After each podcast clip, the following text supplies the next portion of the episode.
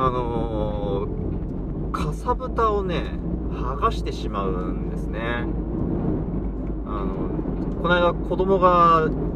子供自身の自分のねかさぶたを剥がしているのを見て剥がしたのを見てあこやちは争えんのやなと思ったんですけどいやとにかく子供の頃からのねかさぶたはもう見つけたら絶対剥がしてしまうんですよ。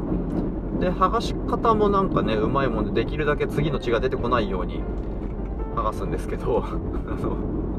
まあ出るんですけどね。ああそうそう完全に余談完全に余談ですけどあの熊本の方言でかさぶたのこと「つ」って言うんですよ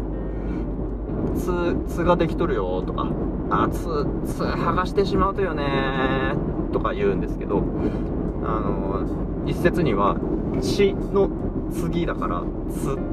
らしいです。はい、えー、完全に余談でした、えー、俗説かもしれません。さて、で、えー、っと、そう、かさぶただけじゃなくって、えっと、髭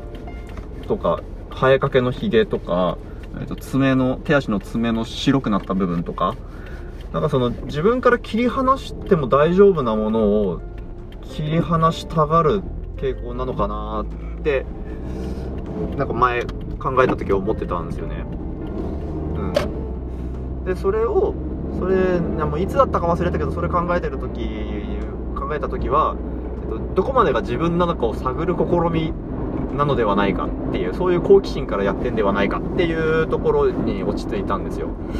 で、えーと、それとはまた別の話でその人間関係において自分とはどこまでかみたいなことを考えてたこともあって、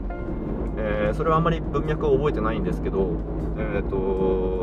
その時に出した結論は自分事として痛みを感じる範囲例えば殴られてるとか気分が沈んでるとかっていう時に自分事として痛みを感じる範囲要は感情で共感ができる範囲を自分と呼ぶと、えー、自分と呼ぶこともできるよねみたいな話なんですよね。でそうそう考えてた時期があってで今のあのかさぶたみたいに剥がせるものは自分ではないのだっていう話と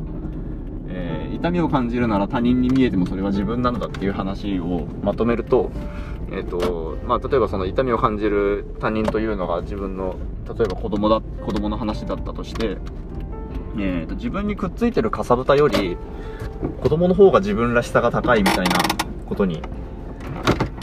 っていう結論になって面白いなって思ったっていう話です。はい、えー、それではおやすみなさい。